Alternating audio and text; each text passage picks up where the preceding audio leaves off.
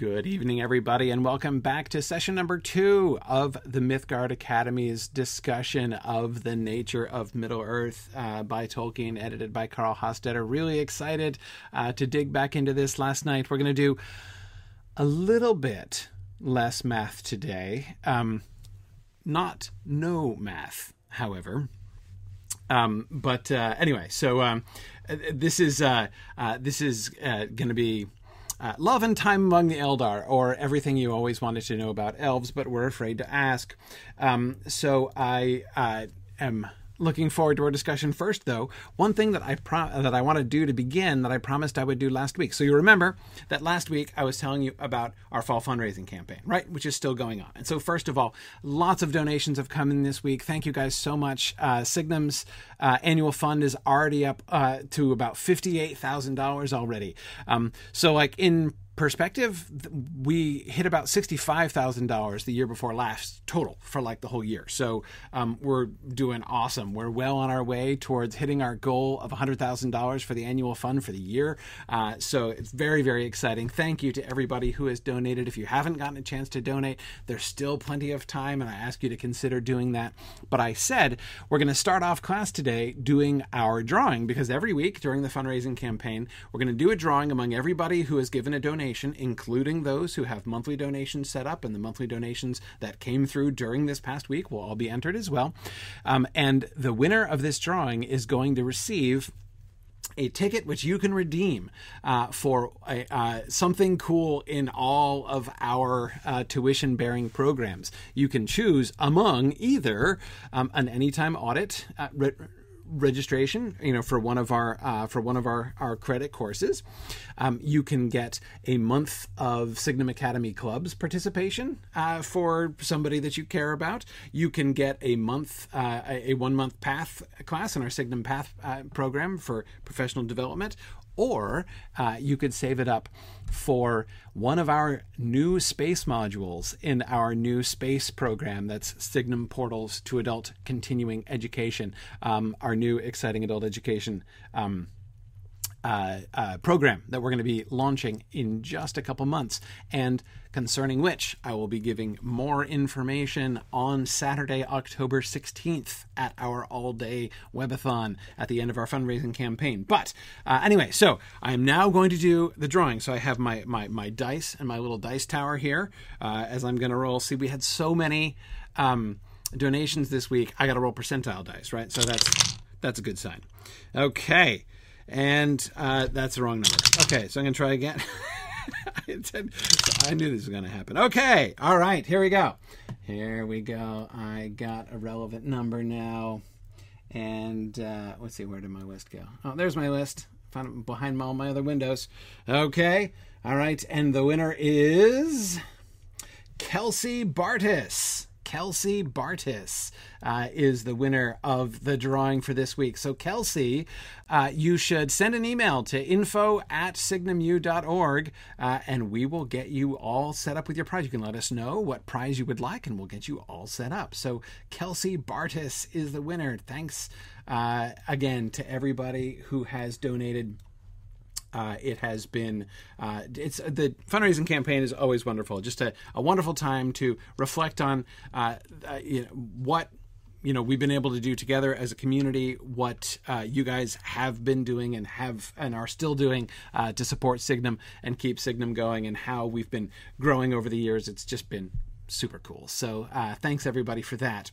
Um, all right. So let us jump straight into the text here.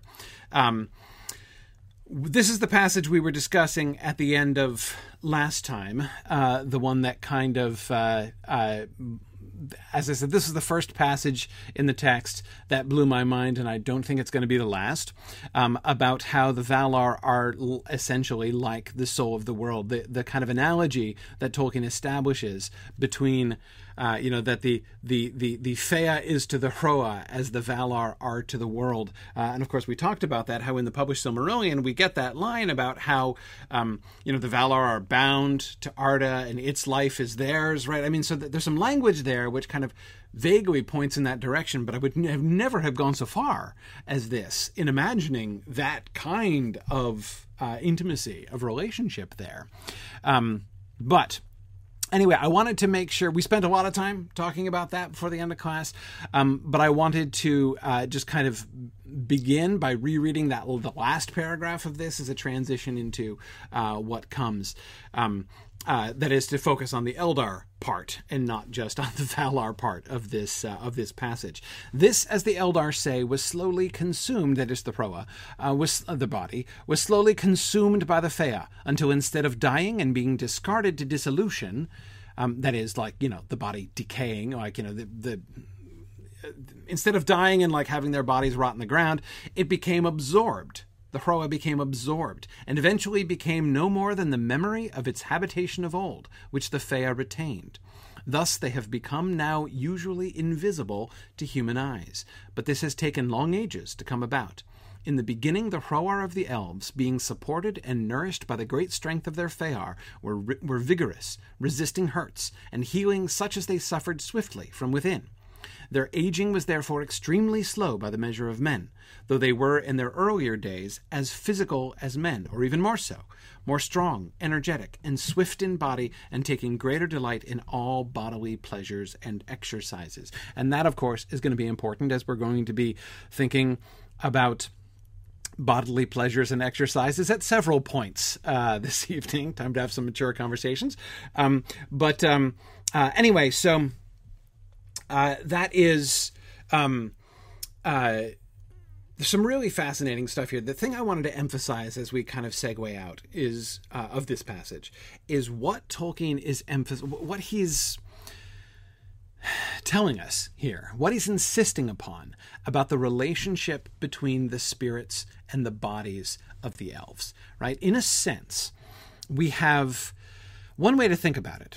I'm not sure if this is a useful way to think about it, but one way to think about it is that the uh, relationship between elves and time works differently for their souls and bodies, right? Like the, the souls and the bodies of elves are on two different time frames, or rather their relationship with time is different. Um, the Fëa, right, of an elf, um, the spirit, the, the soul of an elf, is uh, uh, is very strong. Right. And that is the thing that is like going to endure with Arda. Right. It is it is it is it is connected with Arda, and it's going to last for as long as Arda. But their bodies change over time. Their bodies are the thing are subject to the passing of time. So this is one of the things that Tolkien means when he says, as he says in several places, that the elves are not really immortal. Right. Um, it's easy to sort of think about, you know, men are mortal and elves are immortal. Um And it's like a little bit true, or it's true from one perspective, but it's not true from another perspective. And this is one way to think about those two different perspectives, right?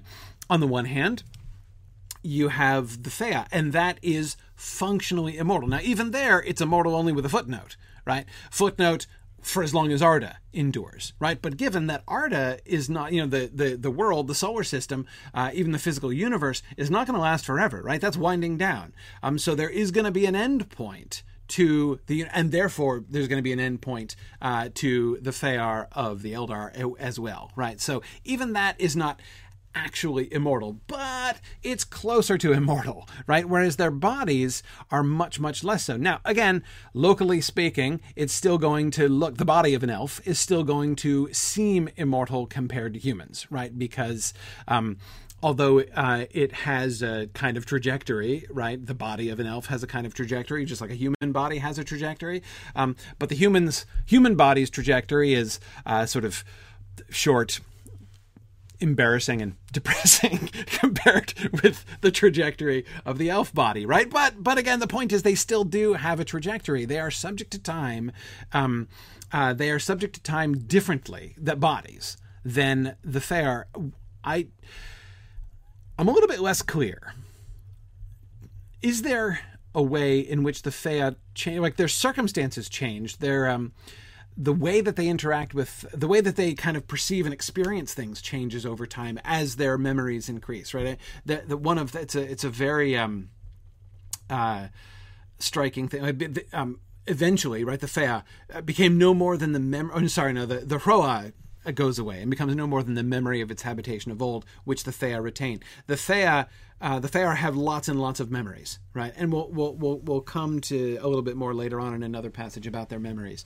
Um, but um, uh, but anyway, it's the it's the it's the change in the Hröa that is particularly emphasized here. Um, yeah, Michael says it's like elves are on geological time, whereas men are on organic time. Uh, yeah, yeah, exactly. Rocks, you know, are kind of mortal too, right? Rocks will eventually, you know, wear down and, and, and, and get old and pass away, right? Uh, in a sense. Um, but, um, and so elves are kind of like that too. But again, it's not just, the point here is not merely the contrast between elves and men. The point is the, if it's fair to say, discrepancy internally in elves, right? Between their spirits and their bodies. So the, what is that trajectory? The trajectory of the Hröa, of the elves. At the beginning, their Hröa is like humans, right? So notice how he's trying to kind of emphasize both ends, right? On the one hand, their bodies become absorbed into their Fëanor, right? Which is hard to imagine. Like, how exactly does a spirit absorb a body, right? I, I mean, um, that's hard to understand. Like, they're not exactly, you know, it's not like something dissolving in water or something like that, right? I mean, there's... there doesn't even really seem to be a medium in which those two things are actually meeting. Um, it makes me think of um, it makes me think of the medieval uh, uh, sort of uh, system of uh, you know the, the medieval conception of, uh, of of of biology and psychology, um, and you know how they have uh, they they you know they. knew you had a physical body, right? And they believed in the spirit that you had as well. So they believed also that, you know, humans were, you know, made from physical bodies joined with spirits. And they wondered a lot. How do the, those two things clearly do interact, right? Uh, your spirit affects your body. Your body can affect your spirit. Like, those two things clearly are doing business with each other, right? But how, right? The medievals are very systematic in their thinking, very logical and systematic people, uh, generally. Not all of them, all of the time, but um, uh, but it, they they really liked to try to puzzle out this kind of thing. So the you know one very prominent theory that they had was that there was this um, uh, like third thing called the spirits. Uh, which was like a, a really diffuse thing, which basically comes from the phys- gener- you know, created, generated by the physical body, but interacted with the spirit. Like, it was their way of trying to imagine, like, how is it that the physical body and the spiritual soul, how do they interact with each other? How do they do business? Um, and um, so it's hard to understand exactly. I've never really been able to picture how the the Fëa could absorb the Hröa. Exactly. Right. I mean, like, it's it, because again, they're just like of totally different kinds of thing. Right. So um, uh, so that's kind of hard to understand. Um, yeah. Michael, uh, uh, Michael Dennis, it does kind of sound like matter disappears. Right. But it's not just a vanishing. Right. Like, one day you wake up and, like, your body, it's gone, like case of the missing corpse. Um, uh, no, it's not exactly like that. Right. So this whole paragraph, in a sense, is him trying to explain about how that works. But at the same time that he's trying, so he's trying to explain ultimately the fading of the elves. And this, again, we, we talked about this a little bit at the very end of last time, um, that it's one of these ideas which informed the very, very, very beginning of Tolkien's mythological conception. Right. The idea that the, the elves had faded from From the world. They weren't gone, right? Um, there were still memories of them. There was still a, a, a, a, a presence of the elves, but you don't just, like, run into elves anymore in the woods, like, you know, Arthurian knights used to do occasionally, usually to their discomfort. Um, but um, anyway, yeah. So uh, that's that's that concept of the fading of the elves. Um, Uh, and by the way, for those of you who haven't read the Book of Lost Tales, in the beginning, he actually was envisioning the diminishing of the elves. Now, you may remember, like, Galadriel talking about diminishing, right? That, that concept of diminishing um, is um, is still around later on. When folks like Galadriel talk about diminishing, um, it's metaphorical. Right. Um, uh, in the Book of Lost Tales, it's pretty clear, I think, um, that that diminishing was literal. Because you may know that the fairy traditions that Tolkien was dealing with, not the medieval fairy traditions that he loved most, but the more proximate fairy traditions of the people around him, right? Uh, the, the Victorian English fairy traditions. Um, they were very fond of the idea of the, you know, the tiny little, you know, cowslip fairies, basically, right? Um, and um, that's, uh, so he, now we know, right, we know that um, uh, Tolkien disliked that and came to dislike it more and more and more over the course of his life. But it's an uh, it's an unquestionable and to some extent uncomfortable fact that um, when you read his early stuff that he was writing in the teens, you know, when he when he was like in his early twenties, um, it's pretty clear that he was at the very least sort of temporizing with it, right? He wasn't saying like, oh yes, like all these stories of tiny little, you know, fairies that like disappear into flowers and stuff, like that's just what I love. I want to write that kind of story. He didn't want to write that kind of story, usually, though he did sometimes, especially in some of his early poetry. Um, but um, he did compromise with it, right? What he did suggest is that the elves used to be greater, but they've diminished, right? So those elves who are still around in our world, Um, or at least were recently still around in our world, like within the last fifty years, might be, in fact, diminished, might be actually small. Uh, but anyway, okay. Um, so exactly, Mary, Goblin Feet is a prime example uh, of that kind of fairy poem that he wrote. Also, the original Errantry poem. That that dude, right? The Merry Messenger uh, uh, of the Errantry poem um, is um, uh, definitely a A, you know, I mean, the dude like marries a butterfly and fights dragonflies, you know, slays dragonflies and stuff. Like he's totally diminutive, diminutive fairy. Um, but um, anyway, um, yeah, that's interesting, Stephen. So uh, uh, Stephen is saying he had to create an intermediary between the old and new fairies, just as as the medievals created an intermediary between soul and body. Yeah, yeah, exactly, exactly. Um, well, sort of exactly, but anyway, yeah, kind of.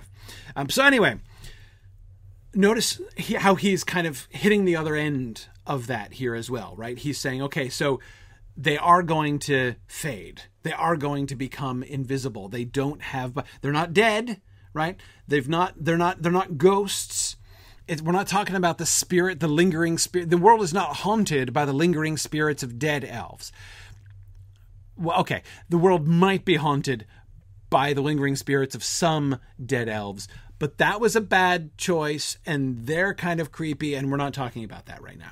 Um, he talked about this, like how necromancy works. Do not attempt. Um, last, we looked at that when we did our Morgoth's Ring discussion last year.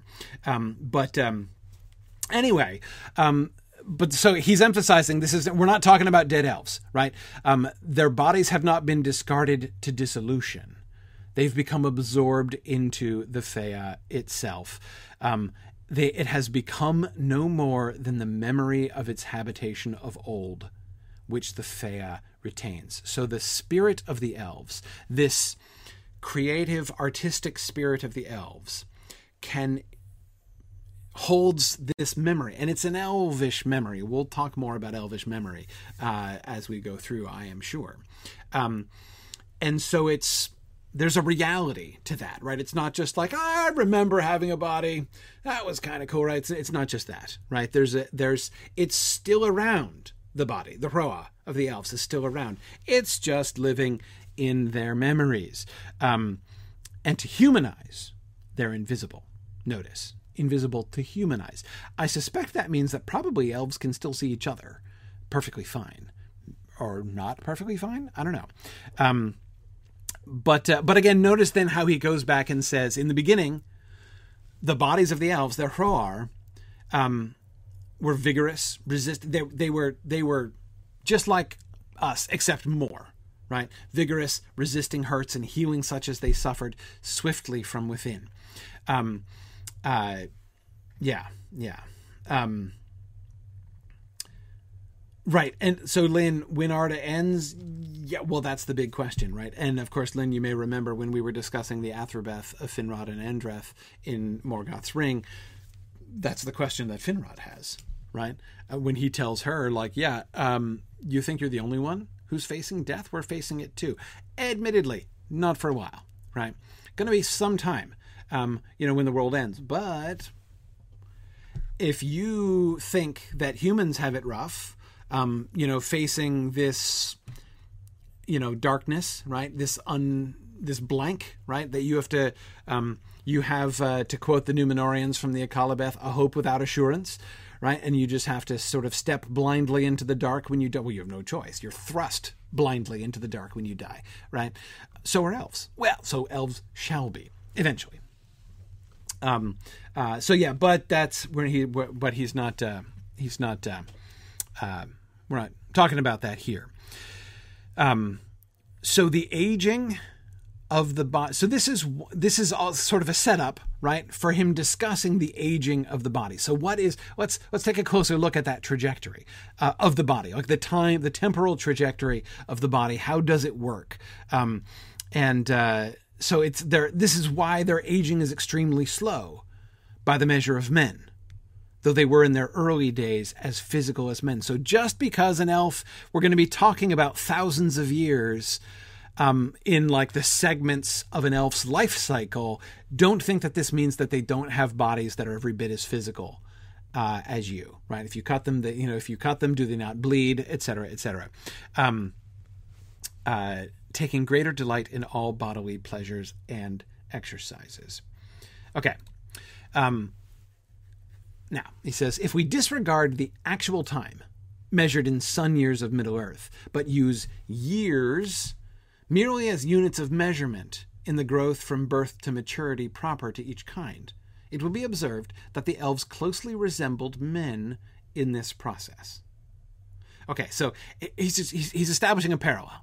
Right. Again, the the early stages of that of that bodily trajectory of elves is is generally parallel to the bodily trajectory of mortals. Right. Different frame, different scale, but it's parallel. They reached maturity of the body at about the age of twenty. twenty, quote, years. Right. Not mortal years, mind. Um Uh, at about the age of twenty, they reached maturity and remained in full physical vigor till about the age of sixty. After that, the Fëa and its interests began to dominate them. At the age of about one hundred, one of the Quendi had reached a stage similar to that of a mortal of full age and wisdom. The normal period, therefore, for marriage and the begetting and bearing of children and their nurture, which were among the greatest delights of the Quendi and Arda, was between about the ages of twenty and sixty. Okay. Um, notice the um, kind of consequences of this idea. Okay. I was about to say this in a kind of an awkward way. I think I'll go ahead and say it in the awkward way and then try to qualify it. Um, the awkward way I want to say is like, what's the point? Why is he telling us this? Right? Why is he spelling it out in this way? Why is he drawing this parallel with mankind?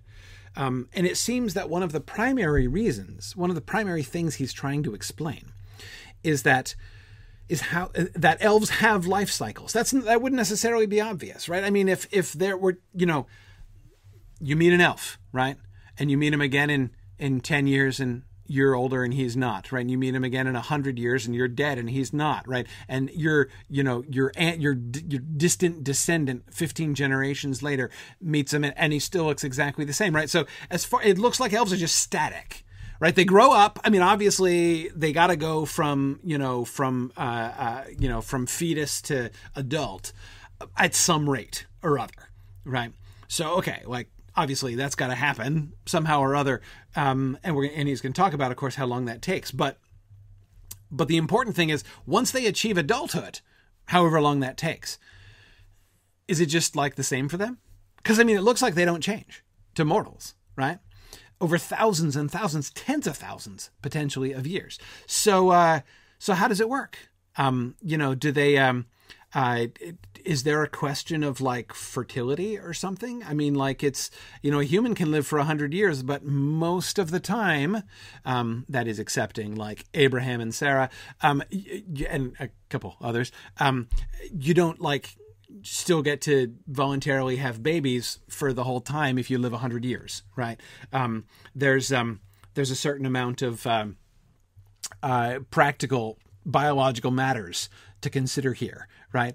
Um, and so the thing that he's telling us here um, is that um, the thing that he's telling us here is that elves do have something like that kind of pattern. Now, he's not yet explaining it exactly, like biologically or something. So I don't know. Sorry, I was laughing a second ago at Sean's comment. Sean Strasberg said, one wonders, is the twenty to sixty for childbearing similar for elf men and elf women? Or is there a difference, you know, like as among humans, right? A human male can uh, can father a child, you know, until very late, uh, whereas, uh, uh, you know, whereas a human woman will go through menopause and, and not be able to bear any longer. Um, and so he's wondering if uh, elf women experience menopause. And then he was wondering, is it called elfapause? Uh, it would be like elvesapause. I, I doubt it. I, I, I, I don't think that... Uh, uh, Our professor, the philologist, would approve of that word. Um, but um, but anyway, but yeah, Michael Curtis, that's a really good way to think about it, that um, that elves are not vampires, right? Vampires are frozen, right? That, that's kind of the idea, like they're they're kind of stuck, you know, and, and that sense of the sort of staticness of the life of the vampire, that they just get kind of frozen. I mean, that is part of at least many of the vampire legends, right? Elves are not like that. Elves do grow and develop and have these different stages. So let's look at what he tells us about this. Um, and Sean, I mean, again, I, I, I agree with you. Um, I, I agree with you that uh, it is, it does seem parallel to the physiological, biological cycle of human development, right? Um, but I don't think that he is giving us. In fact, it's quite clear that the explanation of this that he gives is not, in fact, a biological one, right? Um, they remained in full physical vigor till about the age of sixty. What happens at that point? At the age of sixty elf years, right? Do their, does their physical vigor begin to decline, right? Are they over the, the elf hill at that point, and their better days are behind them? And it, no, not exactly. Because again, remember, the problem is not that the body goes into this kind of decay, right? Um, the problem is that the Fëa begins to dominate. And that's exactly what he describes. After that, after the age of sixty, the Fëa and its interests began to dominate them. The Fëa and its interests. Um, so the problem is not that their bodies can't handle it anymore, necessarily. The point is their Fëa's busy doing other things, right? Um, once the elvish Fëa really gets going, right? Once, once it gets into gear, uh, once it leaves that, you know, uh, that period of youth behind it, if we can classify generally, um, and clumsily, admittedly, the whole time from birth to this age sixty, uh, which I keep making air quotes around the ages here, because again, remember, he's not saying sixty years of the sun by any means, um, as he'll exp- express more clearly later on. Um, but in making this parallel in these twenty, you know, these twenty uh, Yanni, twenty elf years, um, he is suggesting, again, it's not that they enter physical, phys- physical decline, it's that they enter spiritual acceleration, right? And the way in which they, um, the way in which they accelerate it. So Stephen, it's, they don't have an elvish midlife crisis. Uh, they have an elvish midlife. Oh, it's not midlife, early life, right? It's like the beginning of their real lives. Um, what is the most essential thing to the spirit of an elf, right? What are elves really about first and foremost? They're makers, right? They're about the the making of things and the studying of things and the loving of things, right? It's, they, they have um, um, many interests, right? Um, and that begins to really take over so that they cease to be interest, as interested in physical things. Um, the time of the children, right? The, their child, their marriage and childbearing time generally falls in that twenty to sixty age range, right? Because after that, their Fëa is the, it's doing other things, right? They got other things to do. Um, at the age of about a hundred, now, so no, notice what he goes on to emphasize. Again, he he kind of doubles down on the fact that they're not just in physical decline. At, at about the age of a hundred, and again, it's still in those same, you know, years, right? Which means, um, so yes, Chris, I do believe uh, that we're talking about. Um, um, that we're talking about the one hundred forty-four equivalent years here uh, still. Um, so, so yes, at age one hundred, we're talking about in years of the sun, we're talking about fourteen thousand at about the age of fourteen thousand or so. Right. But again, remember that the, um, uh, the, he's establishing the parallel, right? That's the whole point of this paragraph, establishing, you know, trying to help us understand the parallel, but the, the parallel, it goes really closely at first, right? That, that arc, from birth to twenty to sixty, the two of them are tracking together. And then, whoop, they diverge, right? Because t- about the age of sixty,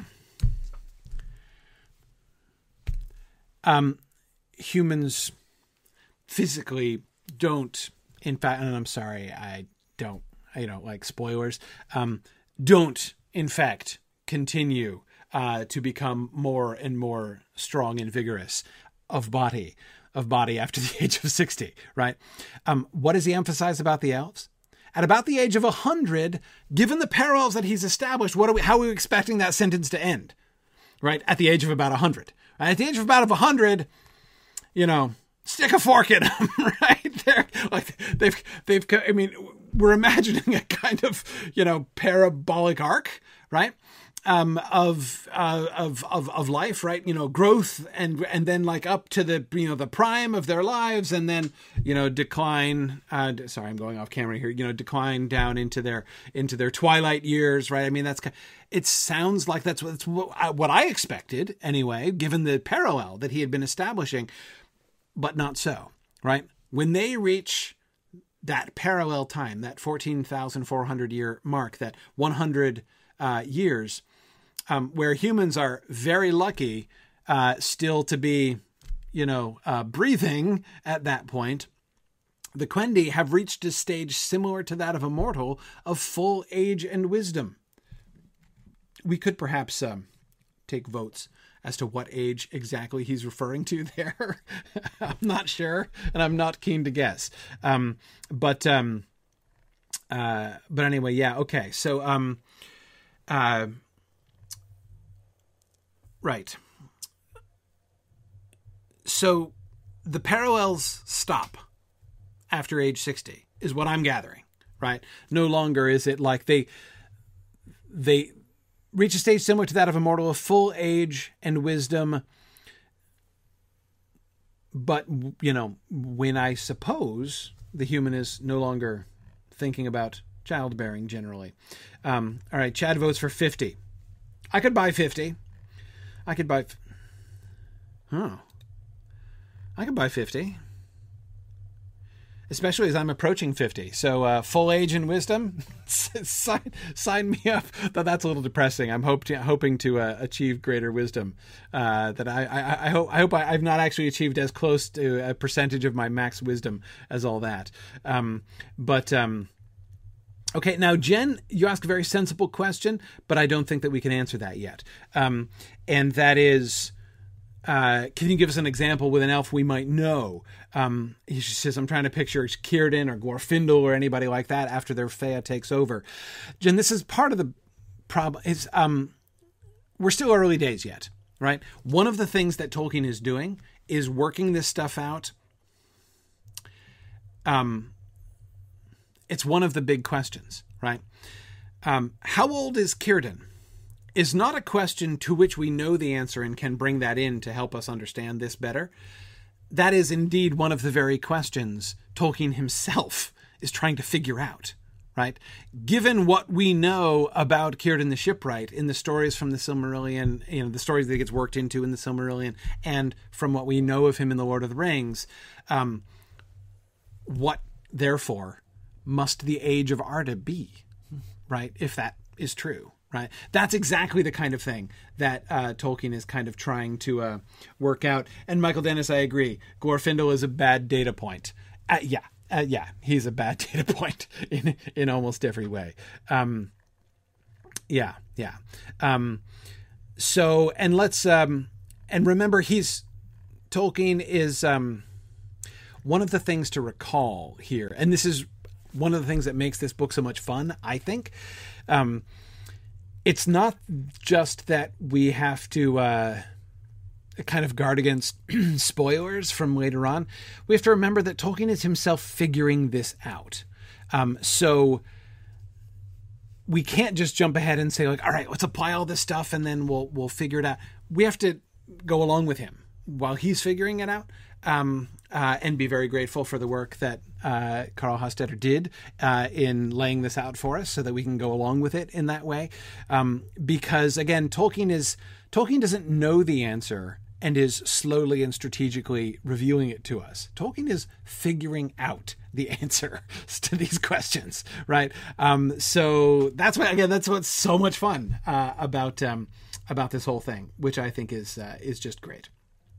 Um, let's see. So Christopher is wondering, if you're a Fëa in Mandos waiting to reincarnate, how does this affect the timer? Now, so Chris, this is one of the reasons why it's important to recall um, that the timer is totally different, right? The the kind of clock that we're discussing, that's the this is the Hröa clock, right? It's the body clock that we're talking about here. It's it's not it's not the Fëa, right? Now, the Fëa begins to dominate them, right?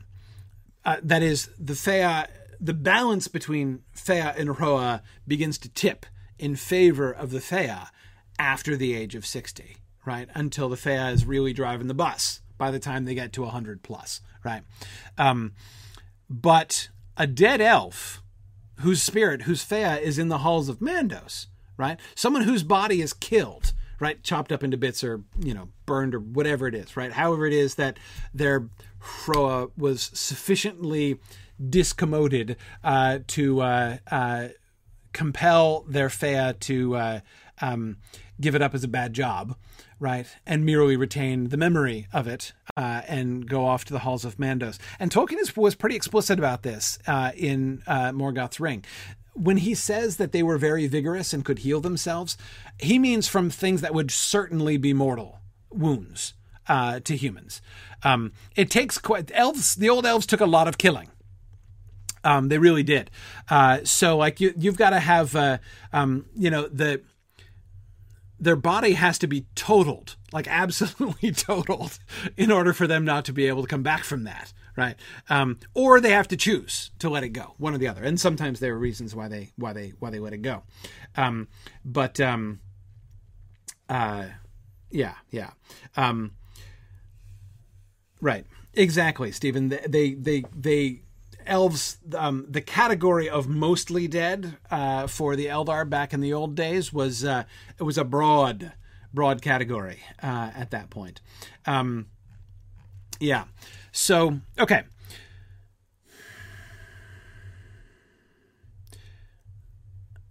So we're going to focus on the period of their lives when the parallel to human maturation works. Right, that period of time between twenty and sixty, which is when they beget, when they marry, beget, and bear, and nurture, right? Um, so that's what he's going to focus on. So, all right, okay. The Quendi differed, however, from men in several important aspects, if we speak only of them in the early ages of their life in Arda. One, their Fëa never reached maturity in the sense that they ceased to be able to grow by further increase of knowledge and wisdom. But they did reach a stage when memory of thought and labor, and of the events of history, general, and to each one in particular, began to be a burden, or at least began more and more to occupy their minds and emotions. This development, however, which marks the true aging of the elves, did not concern the Elder Days, and first became evident during the Second Age, increasing rapidly during the Third Age when the dominion of men was finally achieved. Okay, so let's pause there for a second. Um, here we do learn something now about the time frame, not exactly about the time frame, but about the uh, trajectory of the Fëa. Right, we, we've been looking at the trajectory of the body over time, right, and how time affects the Hröa of the elves. Here's this is how time affects the Fëa of the elves. They're they're impacted differently and more slowly, right? Um, but how it works is by this uh, accretion of memory. Uh, the memory of the elves.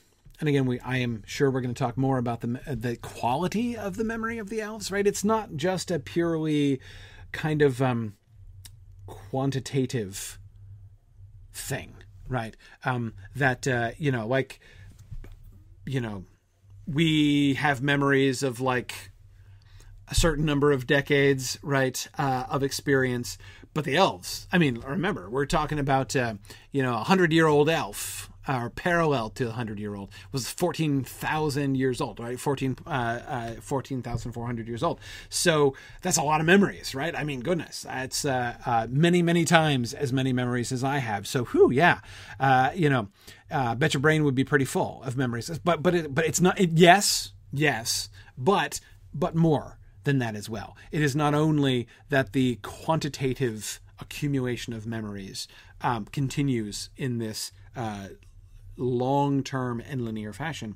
Um, but the quality of those memories is very different uh, to uh, for the elves than it is for men. They experience memories differently. Memory becomes like a world in which they walk. Remember Legolas talking about elf memories and elf dreams uh, in The Lord of the Rings? Uh, in that, um, when he and Gimli are having that conversation, it's really primarily...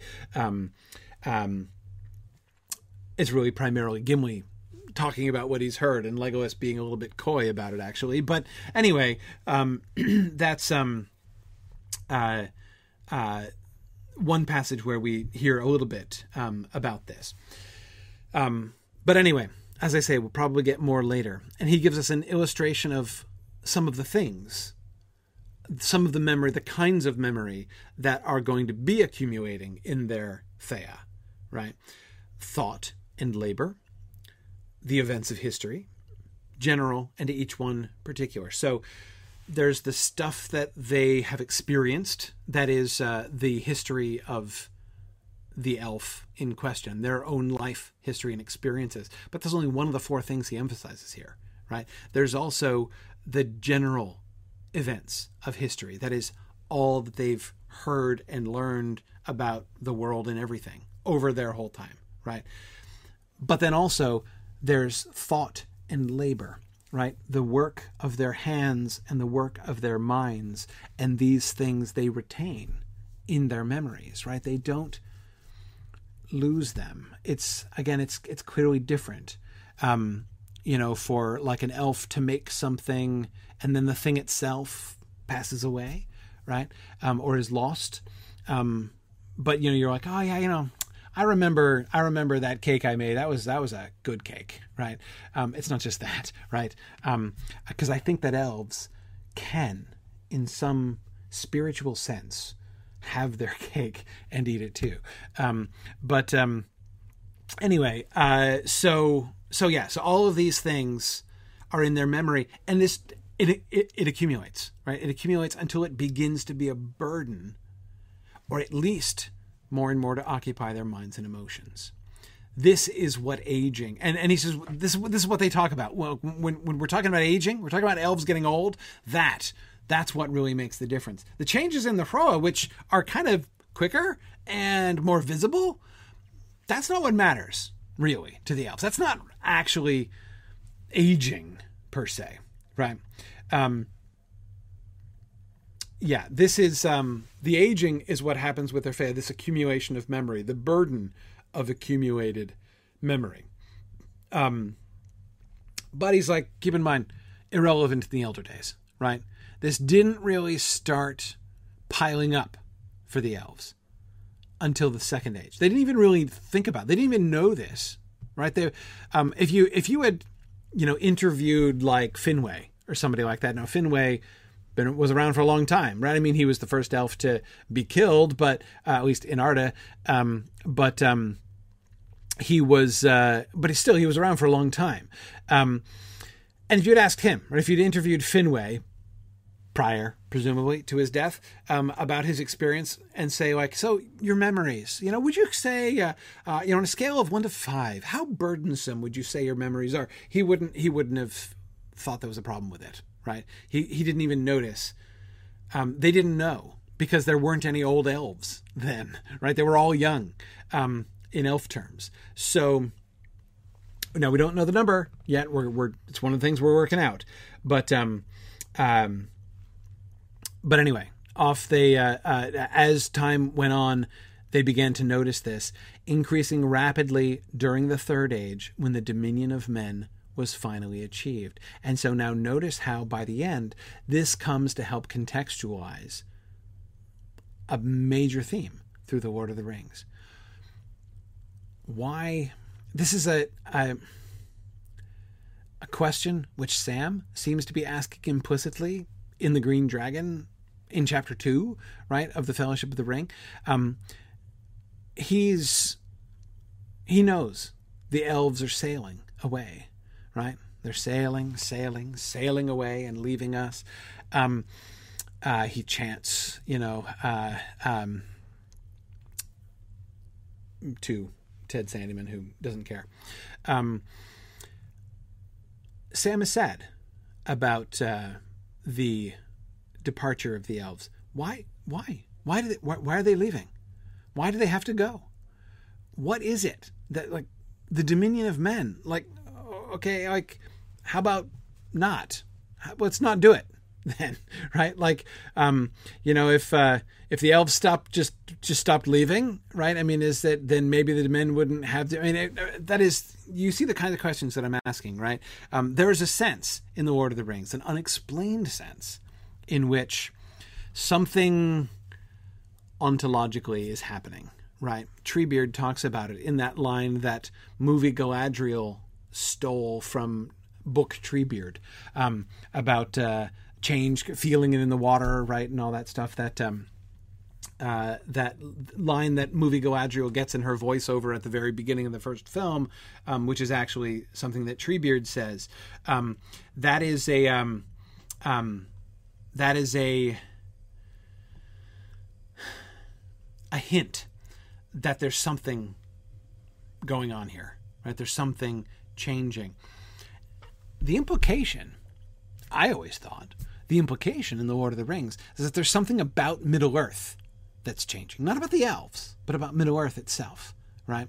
Um, and that sense that there's something in Middle-earth that's changing uh, seems to be... Uh, highly endorsed by or supported by several passages in the Silmarillion and by several even more explicit passages in some of his earlier writings, um, uh, like the Book of Lost Tales and some of the earlier, uh, um, like the uh, Quentin Noldor stuff from the, uh, what's it called? The uh, Shaping of Middle-earth, Volume four.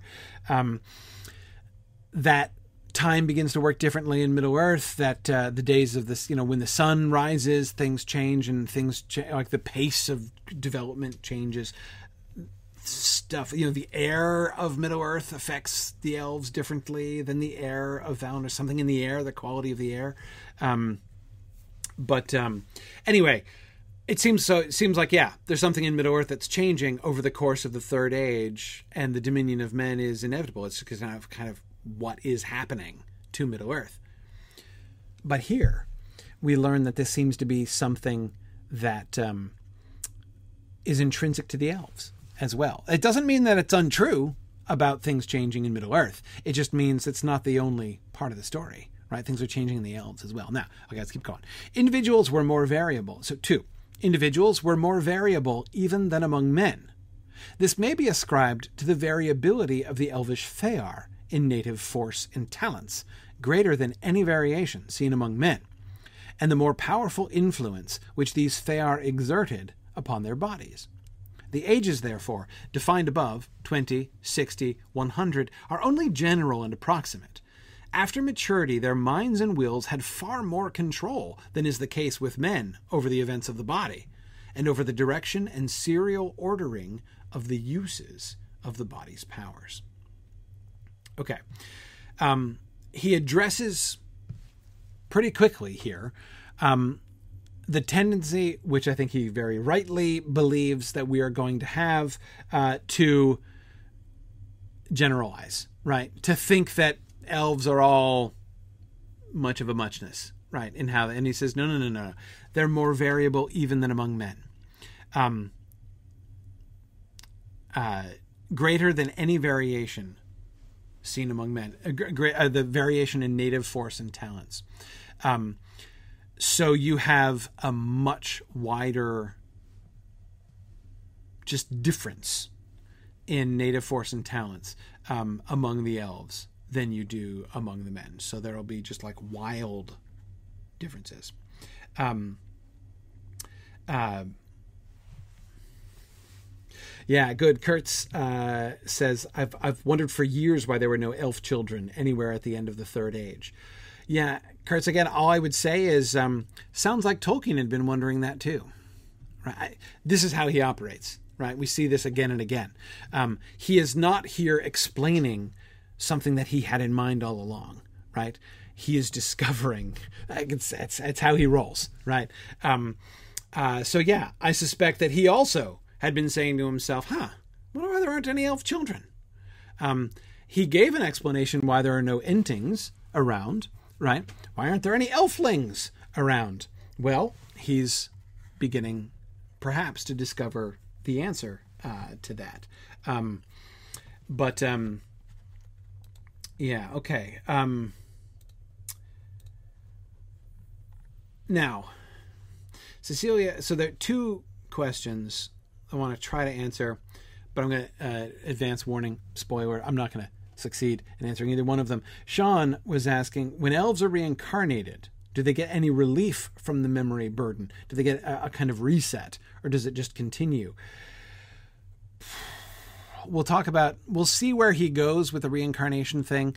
What he said in Morgoth's Ring, he said multiple things, but where he seemed to kind of settle out based on how Christopher um, presented those texts to us, um, was that they do, it's continuous. So do they get relief? Do they get a reset? No, no. Eventually, after they grow out of their childhood, they do retain memories of their earlier life, right? So they don't lose their memories from before. If they go to, so Glorfindel, Glorfindel still has his memories from Gondolin, is what that would mean, right? So I think the answer is no, not a reset. But I, but but then again, the reason I, we can't I can't answer it exactly, Sean, are two reasons. One, we don't know exactly the status of Tolkien's thinking about elvish reincarnation. Well, I think we'll get more of that later in the book. Um, but secondly, I don't know what the effect of their being in Mandos is, right? Um, in Mandos, they receive healing and instruction and, and good, even if hard, things. Um, but, um, uh, but... I don't know. So it, does that ease the burden in some sense? I don't know. I don't know. I, I, I'm not really sure what kind of impact that has. And uh, the, death, I mean, you know, uh, the um, the um, when you total your Hröa and then you uh, get a new one, right? What is it? What kind of a change, you know, on this kind of stuff? Not sure. Now, Cecilia's question that I can't answer um is, uh, okay, what good is living as a collection of, uh, you know, memories, even if they can experience them as real? A Fëa has no hands and so can't make new things. Yeah, um, right. So what is the good? Well, here's the one thing I'd say, Cecilia. Your question, I think, is privileging the Hröa. in a way which sounds like a one hundred plus, uh, you know, yen elf, yen old elf um, would not do. Remember how the Fëa begins to dominate the Hröa until eventually it's going to absorb the Hröa.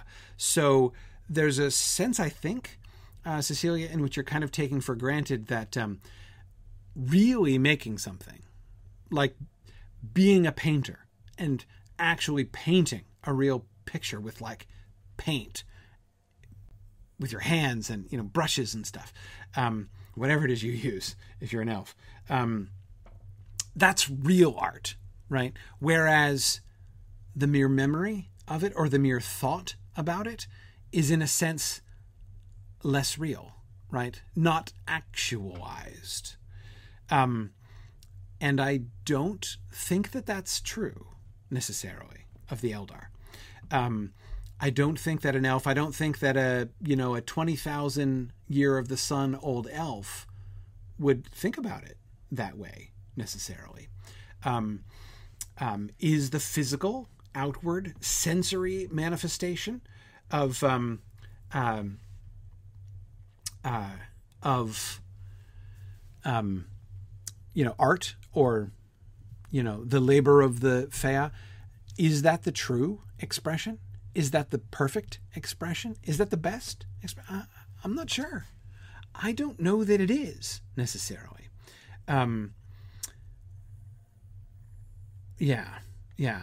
Um, yeah, John Barrell says, a tadpole doesn't ask of the frog, what is the good of having no tail?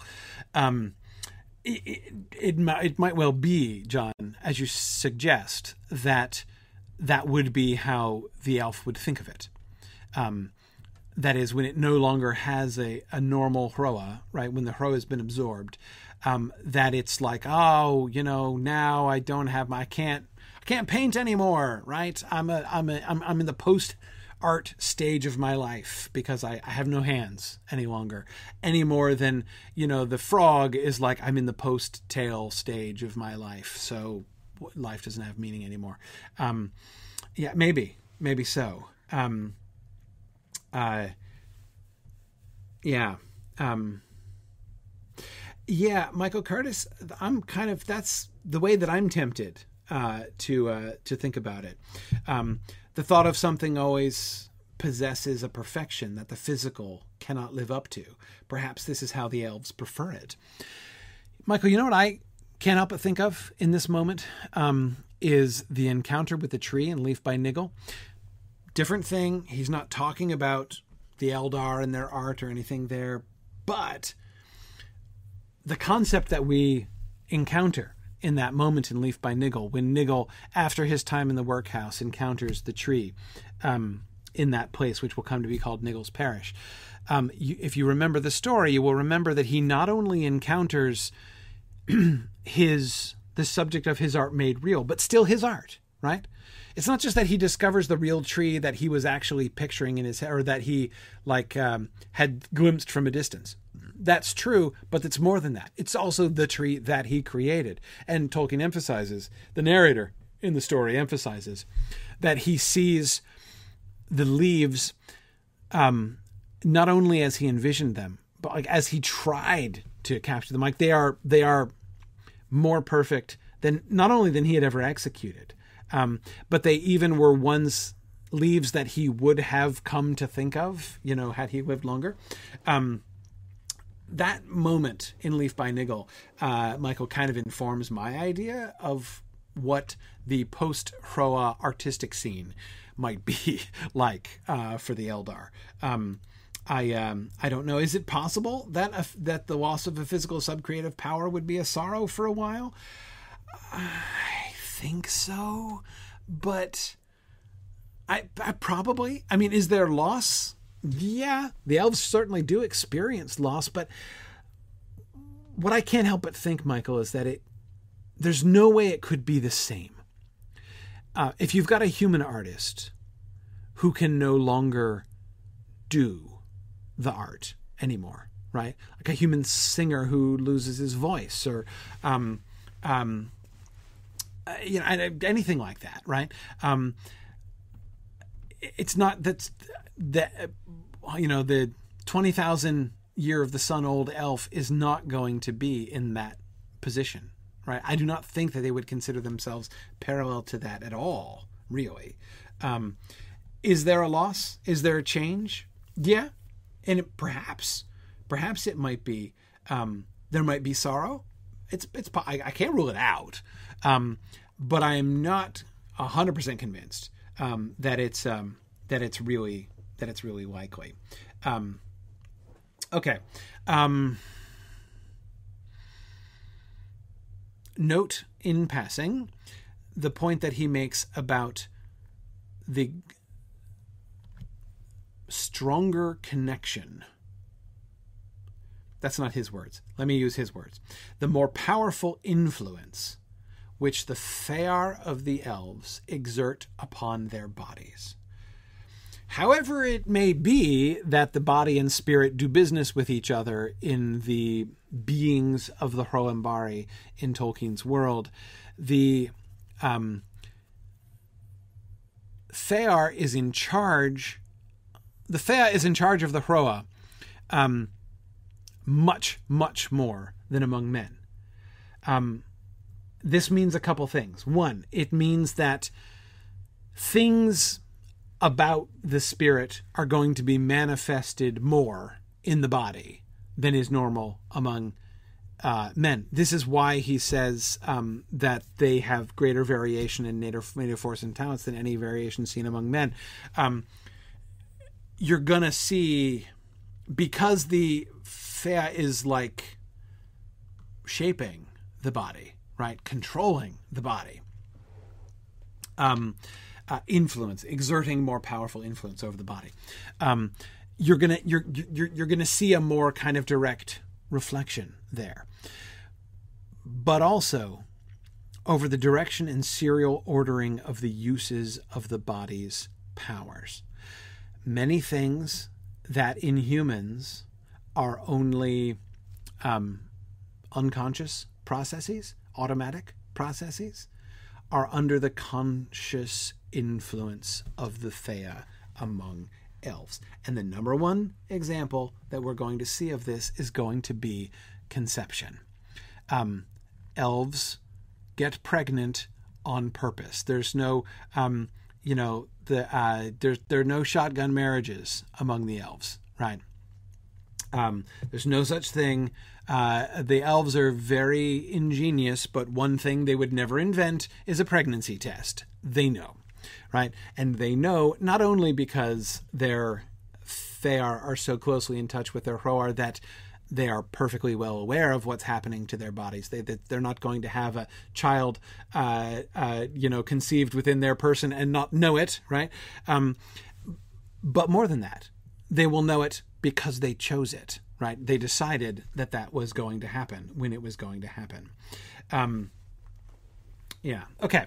Um, so uh, more, more. Let's let's keep going. Okay. Um, I couldn't. It's, I couldn't forbear, of course, to talk about his um, uh, long footnote about love. Uh, this is um, kind of a, it's a pause from the discussion of uh, elvish development, bodily development, and, and uh, emotional development. Um, but um, let's, um, but we need to understand these concepts because these are important. In this matter, the elven tongues make distinctions. To speak of Quenya, love, which men might call friendship, but for the greater strength and warmth and permanency with which it was felt by the by the Quendi, was represented by mel, that is, by the the the the word part mel. This was primarily a motion or inclination of the Fëa, and therefore could occur between persons of the same sex or different sexes. It included no sexual or procreative desire, though naturally in incarnates the difference of sex altered the emotion, since sex is held by the Eldar to belong also to the Fëa and not solely to the Hröa, and is therefore not wholly included in procreation. Such persons were often called Melatorni, love brothers, and Melethildi, Meletheldi, love sisters. Okay, so let's parse that a bit. First of all, we've encountered this in the published Silmarillion, the idea that um, that difference of temper uh, they had from their beginning, he says, of the Valar, when he's talking about why, if they don't have bodies, like if they don't have physical bodies that are natural to them, why does the Silmarillion continuously talk about boy Valar and, you know, boy Valar and girl Valar? Um, why does he describe them as male and female? Um, and you may remember that the... Um, Uh, the the narrator of the Silmarillion says that that difference of temper, that is the difference of temper that makes the difference of sex, the difference between male and female, they're, they, the Valar themselves had from their beginning. So it's something intrinsic to them. Um, and they look like males and females among uh, the incarnates because that's how they, cho- because they are expressing their internal natures, right? So he says this is true of the Eldar as well. Um, the difference of temper that makes the difference between male and female is part of the Fëa. It is not an accident of body. Um, that Tolkien is very clear about that. So we need to we need to understand that is the framework that he's working with here. Um, the the Fëa of elves. Again, like parallel to, not exactly the same, but parallel to the Valar, um, the Fëa, uh, the Fëanor of the elves is either male or female to begin with, um, joined to a Hröa, which is male or female in conjunction. Um, and remember that closeness of link between the two of them. Um, there, the Hröa is going to be bodying forth the nature uh, of the Fëa in that way. Um, Yeah. Okay.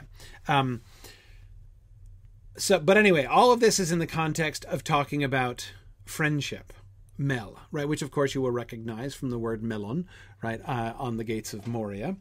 Um, uh, so, mel is friendship. The difference between, um, you know, the the that which is described by the word mel, or the you know the the the um, the morpheme mel. Um, And the English word friendship is greater strength and warmth and permanency um, with which it's felt by the Quendi. Okay. The desire for marriage and bodily union was represented by Yer. Desire for marriage and bodily union. That's very polite, right? Here we're talking about sexual desire, right? Um Uh, they have a totally different word for that kind of love than for the friendship love. Um, but this, never in the uncorrupted, occurred without love mel. So they, they always go together. Um, if you have an elf who desires marriage and bodily union, right? If you have a, a an elf who's experiencing sexual lust for another elf, without friendship, who does not also love mel, that that's um that's that's that's bad. That's that that tells you something is um off, morally off uh, in that elf. And of course, if uh, you might be thinking of Miglin, um, then so am I. um, remember, there's something crooked in Miglin. Um, he's corrupted in some way. And is it just, is, you know, is, is that exactly what Tolkien is thinking of here? Um, I don't know, but I think uh, it's uh, involved. Anyway, okay, so it's it doesn't occur without love, mel, nor without the desire for children. Uh, so, yes, do elves experience sexual desire? Do they experience sexual, you know, lust? Yes. Um, But not without friendship in the uncorrupted, not without friendship, and not without the desire for children. So the two things are together, like the desire to to have children, the desire to have a family is yer. Um, the desire merely to have sex, merely to experience the pleasure of sexual intercourse with no other strings attached, D- uh, Tolkien says that is not something, that is not an experience that the elves have uncorrupted. How many corrupted elves are there and how many of them experience that? We don't really know exactly, but, um, um, but, uh, but yeah, that's, it's not a thing, uh, that they, that they do. Okay. This element, that is the Yer element, the sexual desire element, was therefore seldom used except to describe occasions of its dominance in the process of courting and marriage. Um, so, uh, you know, when um, when you're experiencing Yer, that's when you know it's time for marriage, right? That's like that's how courtship is defined, right? The feelings of lovers desiring marriage and of husband and wife, that is, so th- this carries on, by the way, after marriage, apparently, right, between the husband and the wife, were usually described by Mel, mostly, right? That is, so, you know, if, if you talked about like, oh, look how in love those two are, right? Or like this husband and wife, like they they still love each other. Um, normally you would, you would use the word Mel. Mel is the important word, right? Yer is like very specific, um, very localized. It's sexual desire. It's the desire to have children, but it's not what dominates you, right? Not if you're an elf, apparently, right? Um, the foundation of the relationship between husband and wife is Mel, um, not Yer. Okay. This love remained, of course, permanent after the satisfaction of Yer in the time of the children. Yer is the sexual desire which is the desire for children, and is therefore a desire that is satisfied. Mel, Mel is never over, right? Mel is permanent, remember, he said. Um, so, you know, you don't grow out of friendship, but eventually the desire for children is satisfied, um, but was strengthened by this satisfaction. So th- their Mel for each other, their love for each other in the Mel sense, is strengthened by the satisfaction of Yer, um, by the having children, right? And the memory of it to a normally unbreakable bond. So Yer contributes to the to the Mel, to the bond between the husband and wife. Um, uh, it uh, it it strengthens the Mel between them when it is satisfied, and the memory of it strengthens it to an unbreakable bond, a feeling not here to speak of loss. So he's not saying like, divorce is illegal among elves. He's saying elves would never want to get a divorce because their their Mel, their friendship to, for each other, is so strong. Um, George, I would resist. Uh, George is thinking about Greek words for love, which is extremely tempting, and I'm tempted too. Um, but I'm not going to go there. Um, is Yer like Eros? Yes, but it's not identical to Eros. Um, so I, I, my impulse here is to say that the Greek words for love um, are likely to lead you astray.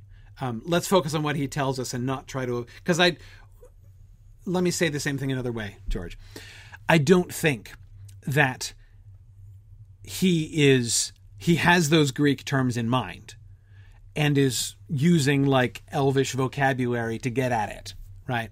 Um, so I don't think it's safe to draw an equivalency there at all. Um, are there some parallels? Yep, there are definitely some parallels, um, but it's not, um, uh, it's definitely, I think it's not the same thing. Okay. Speaking of Greek words for love, he's going to go on and use one here, um, but not about Mel or about Yer. Two other stems were also concerned with feelings that we should often call love, indil and endure. That's N D I L and N D U R. These generally did not concern individuals or persons and were unconnected with sex in either Fëa or Hröa. Uh, and, and he's not talking about the act of sex. He's talking about gender there, right? Unconnected with the the either the bodily or spiritual sex of... It... it, it It, it, it's irrelevant, right? Whether you're a boy or a girl is irrelevant to uh, the question of um, uh, indil and endure, these other two love word parts. Indil is best compared with English phile, P H I L E, in Anglophile, bibliophile, et cetera, es- uh, or especially with philo, as in philosophy or philology. It expressed a feeling of special concern with, care for, or interest in things such as metals, or lower creatures such as birds or trees, or processes of thought and inquiry such as history, or arts as poetry, or in groups of persons, as elves or dwarves. So Indil would lead you to study something, right? To pursue an interest, right? Um, but again, it's it's a kind of love. It's about the relationship you have with these things. So if you um, are a lover of trees and you love to see trees and learn more about trees and discover trees and uh, and study them and how they grow and how they live and all these things, you would be you are a lover of trees, right? Indil would describe your relationship uh, with trees. Thus, Elendil, Elendil, lover of the Eldar, or Elendil, which sounds almost completely identical but is not. Um, One is lover of the Eldar, the other is lover of the stars. Of course, the Eldar are the people of the stars. So whether you love the people of the stars or you just love, you just cut out the middleman and love the stars directly, right? In either case, apparently your light, your name might be Elendil. Um, uh, Eärendil, lover of the sea. Valandil, lover of the Valar. It may be called love because while its mainspring was a concern with things other than the self for their own sakes, it included a personal satisfaction in that the inclination was part of the lover's inherent character, and study or service of the things loved were necessary to his or her fulfillment. So it's one of the things I think he's getting to at here is like, it might seem like, um, you know, you, you might love trees, but do trees love you back? Right? Can you really call it love? You might have an interest in them, right? But it's only love metaphorically. I mean, you're not entering into a consensual relationship with trees, right? Um, so it's not reciprocated, uh, this kind of love, surely, right? If you uh, love metallurgy, for instance, um, or poetry, poetry is not actually going to love you back, right? Um, but he says it's like love because these things are necessary to the fulfillment of... Um, Uh, to the fulfillment of th- they're, they're a natural expression of the lover's inherent character, and they are necessary to the fulfillment of their own, you know, their own joy, their own personal satisfaction, right? Um, so in that sense, yeah, the trees might love you back because studying them and seeing them and discovering them makes you happy, right? And so, yeah, the joy that you receive from your love of metals or history or poetry um, does love you back because it makes you happy.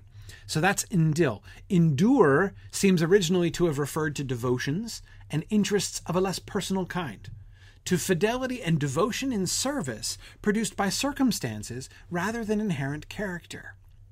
Thus, an Ornendil was one who loved trees, and who, in addition, no doubt, to studying to understand them, took an especial delight in, in them. But an Orendur was a tree-keep, a forester, a woodsman, a man concerned with trees, as we might say, professionally. Okay, so that's the difference. Um, if you do something for your job, right, and you, um, uh, you're devoted to it, right? I mean, it's, you've devoted your whole life to this career, right? To the study of this thing. Um, you're a professional. You're really good at this thing, but you don't really love it for yourself. It's like the difference between your job and your hobby, right? Those things that you do just because for personal satisfaction, right? Um, it's the difference between a lover of trees, right? Somebody who just wants to spend time with trees, wants to learn more about trees, and somebody whose job is They're a, they're a woodsman, a forester, right? Someone whose job is to take care of trees and they know lots about trees. Um, yeah, yeah. Um, yeah, Kurtz, you might, uh, if you're an Ornendil, you might say perhaps teach trees to speak, right? Um, that's, uh, yeah, that's absolutely what an Ornendil might do, that an Ornendur uh, might not do. But since, he goes on to say, certainly among the free Eldar, Endure was normally accompanied by Indil or personal interest, and even by Mel, for the Eldar held that this emotion can rightly be felt by incarnates for other than persons, since they are akin to all things in Arda. Through their Hröa, and through the interest of their Fëa, each in its own Hröa, and so in all substances of Arda. the distinction between Indil and Indur, especially in later Quenya names, as used by elves or men, became obscured. Um, so there's a good reason why these two words get blurred together. They get blurred together because among the elves, almost nobody does the one without the other, right? Um, you know, this is one of the things, by the way, I remember in the Silmarillion Film Project, we were asking, uh, there are many questions that we have come to ask in the Silmarillion Film uh, Project that I never asked before, uh, including who sweeps the floors, you know, uh, among the elves, right? So surely somebody sweeps floors. Um, you know, Menegroth, right? I mean, the floors don't clean themselves, right? So somebody's got to be the floor sweeper. So how does it work? Is there an elf, like, whose job it is to sweep the, the like an elf who's sweeping the floors of, uh, you know, of Menegroth every day for ten thousand years, right? Are there, like, who does the menial work and what's it like, right? And so what we decided was that there must be elf floor sweepers. Um, one thing, you know, we, so we, we kind of were saying, well, well, maybe they kind of like take turns, you know, doing the menial chores. Um, so we were kind of imagining like one possibility, which saw like, you know, on a particular random day, you might go into Menegroth and find like Thingol sweeping the floors or something, or Lúthien or something. Cause they, you know, they, they all, they all do it. Um, and we decided, no, no, that's, that's not right. That's not right. Um, what would probably happen among the elves is that there would be someone who loves sweeping the floors, right? Who, uh, as a, and we were kind of even imagining that, like, uh, imagine how an elf would sweep the floor. Um, there would probably not only like efficiency to it, but, but grace and beauty. It would be like this dance, right? The dance of the floor sweeper. And probably, I'm going to bet you that like, the patterns that are left on the floor after the elf sweeper is done, uh, right? You know, would I would be you know uh, uh, gorgeous and amazing. Um, I, I yeah, I don't know, I don't know. Um, uh, but anyway, that was kind of our theory when we came to that. And this paragraph makes me think that Tolkien might have agreed with that. There, um, any elf who had a professional interest, any elf who became a, a professional at something, right? Who experienced endure. So in our, in our example, right? Um, the dude sweeping the floor would endure a N D U R, right? Um, uh, sweeping. That's, they would, um, uh, they would be one who, um, uh, uh, who did that all the time. It was really good. It was professional, right? But among the free Eldar, endure is normally accompanied by Indil and even Mel. Now, did the, our theoretical floor sweeper elf feel Mel friendship with the floors, or indeed even with the dust bunnies? I doubt it. Um, but um, uh, but uh, but anyway, yeah, I um, uh, I think that this uh, uh, blurring of the lines between Indil and Indur uh, suggests that kind of uh, that kind of culture uh, among. among the elves. Um, yeah. Yeah. Um, okay. Maybe he would feel Mel with the, pro- I don't know if you can feel Mel with the process. Mel involves, and that, that when he says, uh, even by Mel, right? Like a lover of trees could even experience Mel friendship for trees. Right. And there you see Mel has to be reciprocal, I think, if I'm understanding it properly. Indil and Indur are one way, right? You can love poetry and poetry doesn't love you back. Metaphorically, it does, right? It's like love in the sense that it can like complete you and fulfill you, right? Uh, and bring you great personal satisfaction. Um, but, but it doesn't actually, it's, it's not, poetry isn't your friend, right? Um, uh, but things can be, trees can be your friend because they're your fellow creatures. Um, they're akin, the elves consider themselves akin to all things in Arda, right? I mean, they're, they've got a Hröa, they're made of Arda stuff, right? Just like the tree is. So yeah, it's okay to feel, but can you feel it for a process? Like the process of sweeping? I'm not really sure. Um, uh, I think it has to go with the noun, and I suspect if, well, yeah, yeah. Um, uh, yeah. Yeah. Um, it could apply to the floor, theoretically, or to the stone of the floor. Yeah, possibly, possibly. Okay. Anyway, all right. Um, back to the text. Now I'm uh, leaping all the way ahead to chapter four here. Um, let's just read. It may also be noted that in each elvish life, there was normally only one period of begetting or bearing children, whenever begun, and that the length of this period was variable, as were the number of children produced. It might occupy from twelve to about sixty years, occasionally more. The children numbered usually two, three, or four. One was exceptional, and could be due to different causes. For instance, the separation of the spouses, as in the case of Idril, daughter and sole child of Turgon of Gondolin, whose wife Anaire of the Vanyar would not go with the Noldor into exile, but remained with Indis, also of the Vanyar, widow of Finwë. In other cases, the spouses, one or both, might not desire more than one child. This was rare, and in the histories of the elder days occurred only when some child of exceedingly great qualities was born, which, as the Eldar say, demanded far more of the vigor and life of the parents than a normal child. The most eminent case was that of Muriel, mother of the most gifted of all the Noldor, Fëanor. Okay. Um, uh, all right. Several things that I want to hit on here. Of course, we all knew Fëanor was coming by the end of this paragraph, right? Um, as soon as he said one was exceptional, right, we all saw Fëanor coming a mile away. Um, this is in the context of describing the length of the childbearing years um, of the elves. How many children do they tend to have? Two, three, or four, usually. Very rarely one, very rarely more than four. Um, but note what's also happening. Note what's also happening. Um, on the one hand, this is rooted in narrative, right?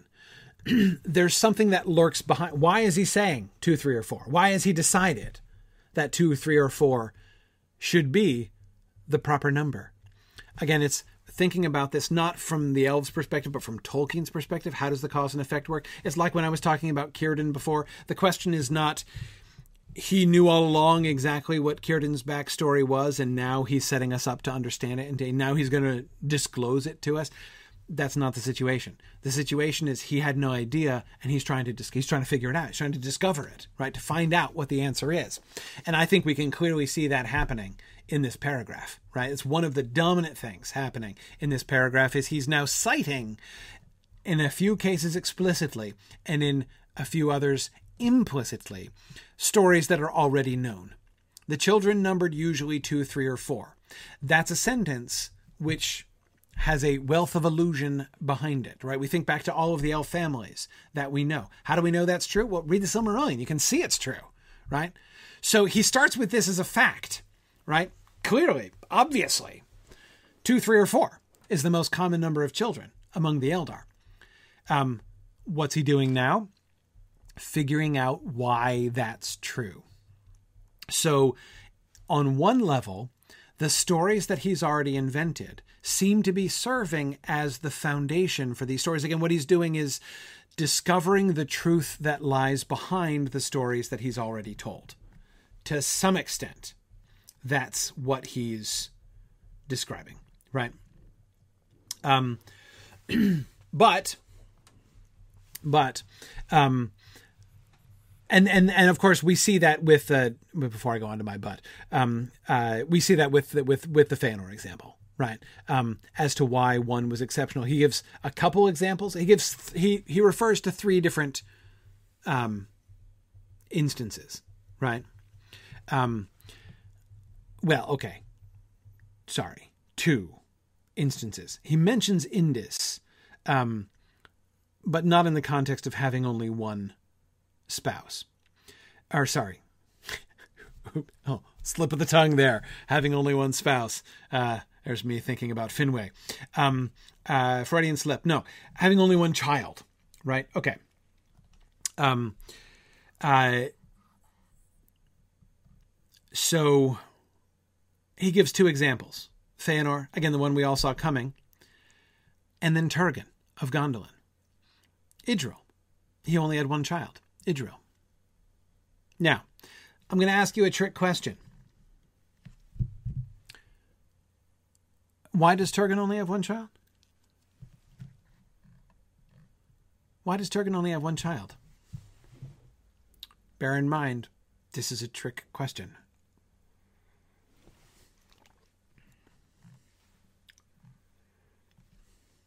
Exactly, Bruce. Um, if you'd asked this um, before we, we cover up the text, right? Um, and uh, if I'd asked you, I don't know. Uh, I guess no, I can't reach all the way over there. My picture cuts off.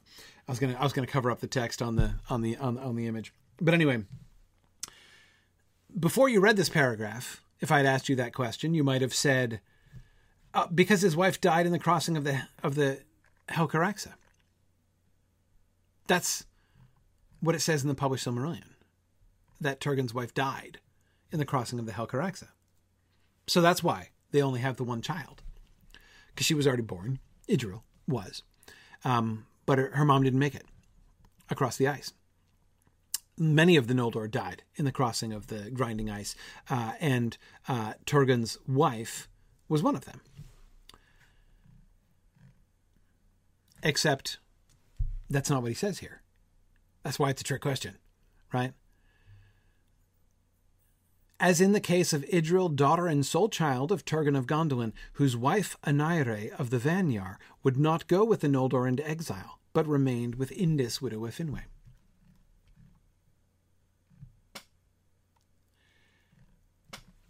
Wait, does that sound familiar? Uh, uh, let us re-enter published Silmarillion world. We've heard that story, though. It's not a new story. Who is that true of? Who was in, you know, was bonded to one of the Vanyar who didn't come with? That's somebody's story in the published Silmarillion, but isn't Turgon.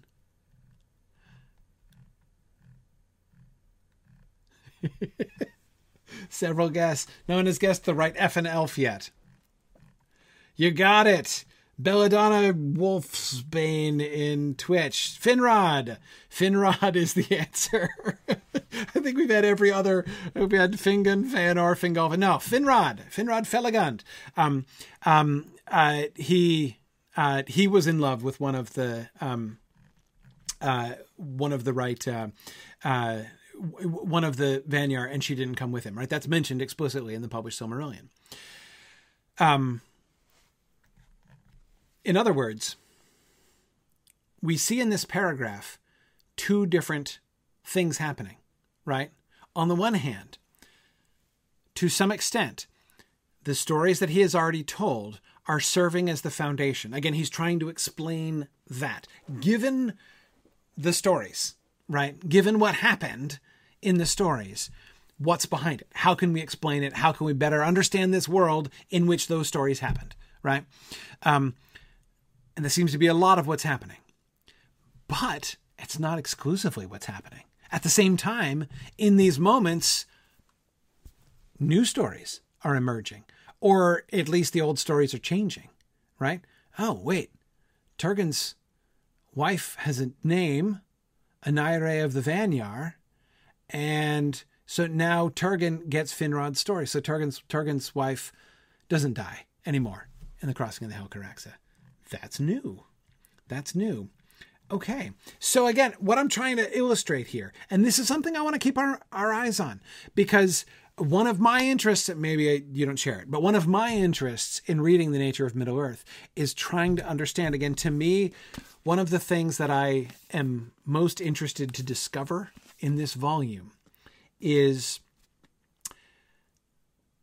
what was going on in Tolkien's mind during the twenty years in which he did not finish the Silmarillion, right? It's not quite as simple as, why didn't you finish it, Tolkien? Why didn't you get there, right? I'm not saying like, you know, gosh, Tolkien, why were you so lazy? And, uh, you know, why did you fail? My point is, what was he doing? What was that whole process like? What was the, what was the sub-creative experience of Tolkien you know, from like nineteen fifty-one to nineteen seventy-three, right? What was that like? What was he doing then? Um, and this, so I think the two things that we can see going on uh, uh, in this passage are super important, are very revealing, right? He's both explaining and he's also developing. The stories um, are the source of the lore, but the lore does not leave the stories alone either. But of course, we have another famous singleton. And here you go, right? Here you go. Um, uh, I, again, I don't know if you had the same reaction to this footnote that I did, um, but reading this, I was like, oh man, I have answered this question so many times. I wish that I had had this paragraph, say, you know, ten years ago. Um, uh, people ask me this question all the time. Another case was that of Lúthien, daughter of Elwë and Meliana, Eluthingal and Melian. Though this case was also unique in that Meliana was not an elf, but of the race of the Valar, a Maya. Footnote, that is, a divine spirit, coeval with the great Valar, but of less power and authority than the Valar, whom they served. Melian assumed, as the Valar and Maiar could, the raiment of the children, the incarnates, out of love for them. So they can get a body. Right. But notice we're, one of the things we're going to be getting at here, which is super interesting, right, is how exact, because I've tried to explain this so many times. And the problem is not that I had necessarily, I'm not saying I've like failed, though doubtless I have many times failed to explain it well.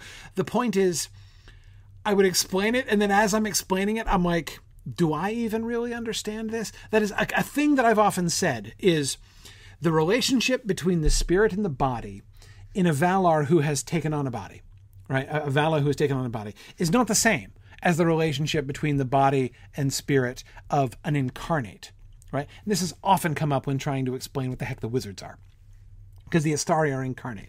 Okay, fine. Um, so I, I've often said that, right? The relationship is different. But fortunately, not that many people have pressed me on that point to say, how exactly is that relationship different? Because I didn't understand it very well myself. So we're getting at that here, and I'm delighted. Okay. All right. So Melian has taken on the raiment of the children. She's she's made a body for herself, right? Out of love for the children. Great. Only one of the greatest of the Eldar in their early vigor could have supported a union of that sort, unique in all known tales. Um, by the way, here Tolkien is picking up um, A, um, a prominent mythic idea. There are many stories, of course, of unions, sexual unions between mortals and the gods. This rarely ends well for the mortal in question. And I don't just mean because the gods in question are often doing uh, scurrilous and disreputable things, uh, like Zeus so often does, for instance, in Greek mythology. Um, I mean, even if it's Um, all quite charming, consensual, and uh, romantic, it still rarely ends well for the mortal in question, um, and often either destroys them or comes uh, near to it. Um, anyway, so, um, yeah. Um,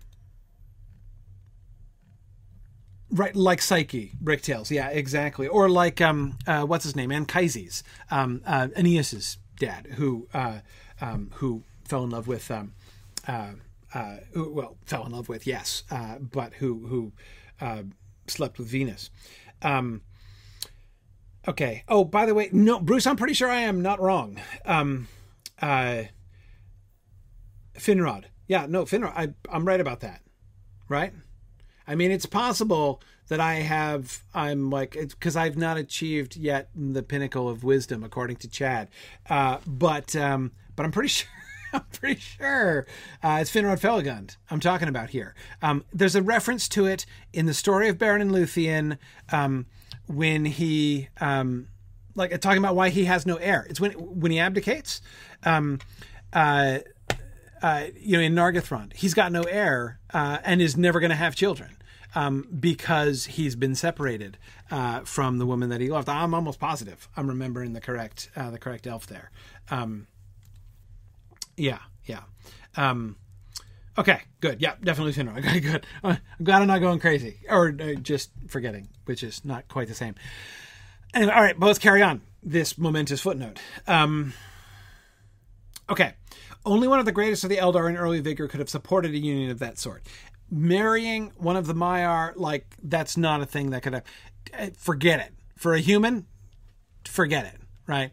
Couldn't happen. Even one of the elves would have been, who knows what would have happened to them, right? Like it, it's, it would have, uh, you know, he would have completely short circuited, but he's one of the great among them. And anyway, he was also really early on, um, still in his early vigor. Um, but Melian, having in woman form born a child after the manner of the incarnate, desired to do this no more. By the birth of Lúthien, she became enmeshed in incarnation, unable to lay it aside, while husband and child remained in Arda alive, and her powers of mind, especially foresight, became clouded by the body through which it must now always work. It must now always work. To have borne more children would have still further, would still further have chained her and trammeled her. In the event, her daughter became mortal and eventually died, and her husband was slain. And she then cast off her raiment and left Middle-earth. Whoa. Did that blow your mind? Blew my mind. Um, by the birth of Lúthien, she became enmeshed in incarnation, unable to lay it, her body, aside. So the quality of her relationship with her body altered when she conceived Lúthien, when she bore a child. Notice the parallel that he's established. This is so cool, right?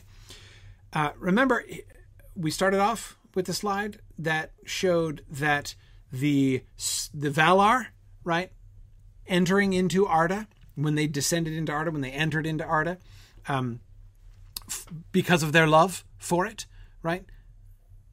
Did they have Indil? I think they had Indil for Uh, Arda, right? Um, not Mel, because they, they it wasn't like their buddy, like it wasn't their peer in any sense. Um, anyway, sorry, getting distracted. So the Valar come in, and remember, so they are like they become like the the the Fëa of and and and Arda itself becomes like their Hröa, right? That's the parallel that he establishes. It's like the parallel between body and soul. Melian recapitulates that, right?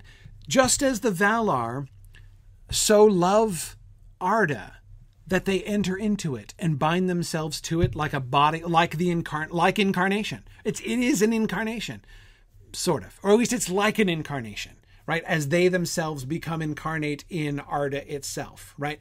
So in smaller scale, that same pattern is repeated. Melian loves Elwë, right? Loves Thingol.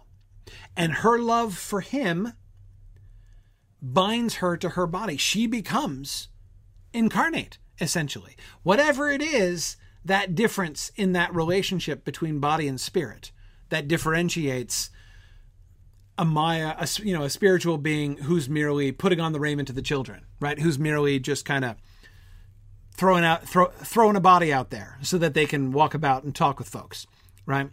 Um, Whatever is the difference between the, that relationship and the relationship that that uh, the incarnates have, she crossed over. She incarnates her own body. Her love binds her, just as the Valar are bound to the world, right? And it limits her.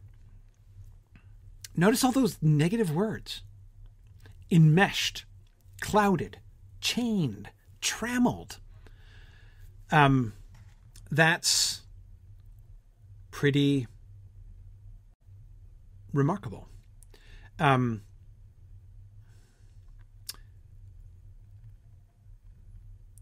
Arthur says, so you could so you could say that Thingol ensnared her. Well, let me one-up you there, Arthur, with one step uh, increased discomfort. Where did that happen? Where were Thingol and Melian? When Melian became chained, trammeled, and enmeshed with incarnation. Nan Elmoth. Yeah, the same place where Eöl does a certain amount of trammeling and enmeshing of uh, um, uh, I haven't had enough sleep. Her name, you know, Turgon's sister. Aredhel. Phew, remembered it. Yes, Aredhel. Exactly. Um, yes. Um, yes. Now, I'm not saying it's the same. I'm not saying, I just wanted to say there's, um, uh, it's a, it's a twisting of it, right? It's a, it's, and it's, it's, it's, it's obviously not the same. Um, we can do a lot of contrasts there. Um, uh, but, um, um, but it's not that there, there, there, there is not no point of contact there either. So, uh, Arthur, is he, um, um, you know, has Thingol enmeshed her? Has he entrapped her? No, no. Um, it is an expression of her love. It is an expression of her choice, right? Um, and yet she is enmeshed. She's trammeled. She's chained. Um, and it would be even more so if she had more children. So she chose to just have the one child, not because, you know, uh, she gave birth to Lúthien and was like, I'm going to, you know, stop while I'm ahead. Um, but, uh, because good. Yeah. Chris, uh, Christopher says it's more like Lúthien being enmeshed in Baron's doom. Um, yeah. Yeah. Um, it's something like that. Something like that. Um, yeah, it is kind of like the good version, bad version, Chad. Um, I once listened to uh, Kate Neville give a wonderful paper um, comparing Baron and Lúthien and um, Aredhel and Eöl, um, showing how those they're really like opposite sides of the same coin. I mean, there's there's uh, um, some fascinating parallels and anti-parallels between the two of them.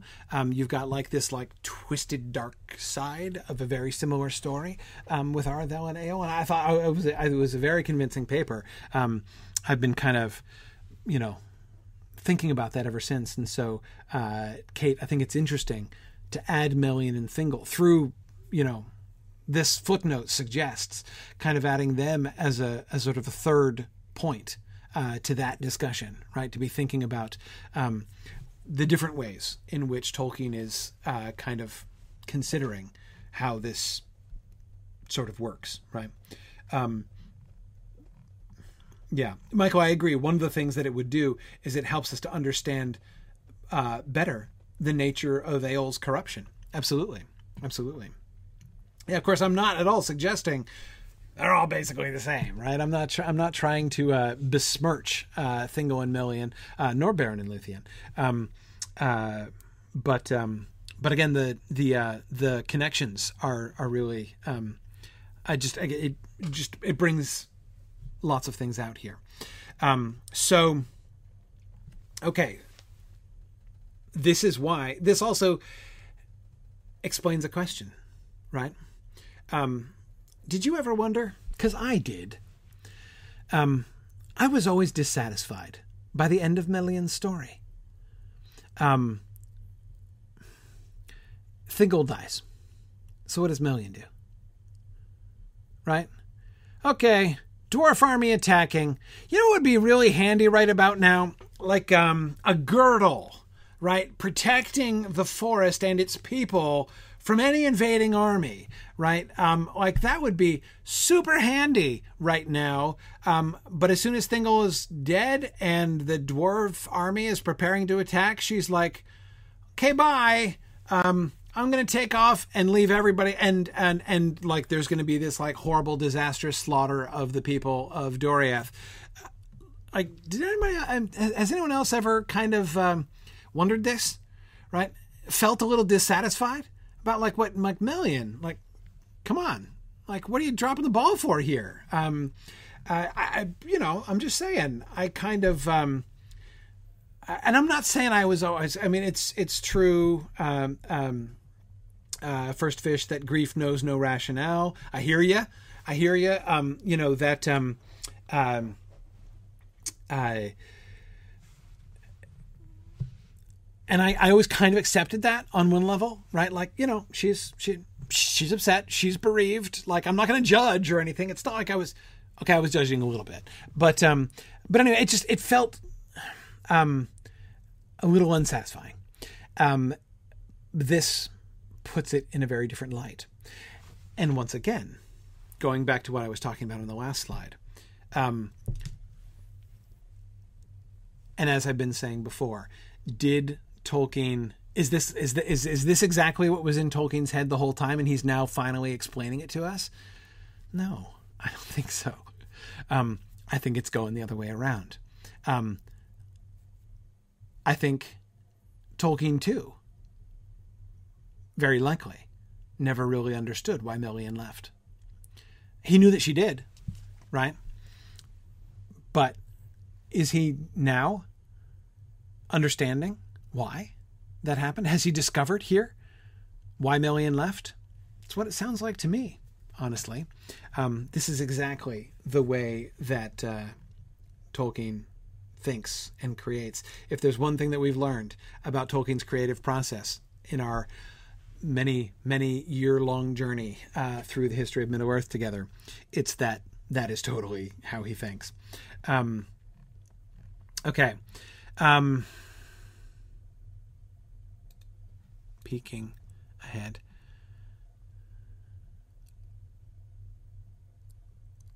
No. Let's stop at Melian. It's uh, we're we're uh, coming to the end of our time here. Um, I could try to squeeze in another slide, but I'm going to be good. Uh, besides which, I have a lot of work to do tonight still. So I should stop. Um, I should be good. Uh, we will pick up with this, uh, with childbearing uh, next time, and pregnancy in particular. Um, and uh, uh, so for those of you uh, uh, uh, mothers out there who might have felt like your pregnancy lasted for a hundred years, um, uh, may... Uh, be interested to read more about the pregnancies that actually lasted uh, for a hundred years. Um, but anyway, so we will we will go on and discuss that next time. How far to read for next time? Well, we're not going too fast, are we? Um, let's read through chapter eight. So I'm going to keep asking you to read a few chapters ahead of where we are, uh, just in case I hit a smooth patch, right? Uh, I don't want to be caught at unawares. Uh, so let's read through chapter eight uh, for next time. Uh, and we'll see, uh, we'll see how far we get uh, next time. But um, anyway, thank you very much uh, for, uh, uh, for joining me tonight. This was a really fun discussion. Can't wait to join you guys again next week um, as we discuss. And don't forget, uh, we're going to be doing uh, another drawing next week for everyone who's made a donation, or everyone whose donation comes across uh, during this week, from starting from the beginning of class uh, tonight all the way through the beginning of class next time. Uh, so thank you guys again for your generosity during our fundraising campaign. Thank you for remembering Mythgard and Signum during this time. Uh, and I will say goodnight, everybody. Uh, see you guys next week.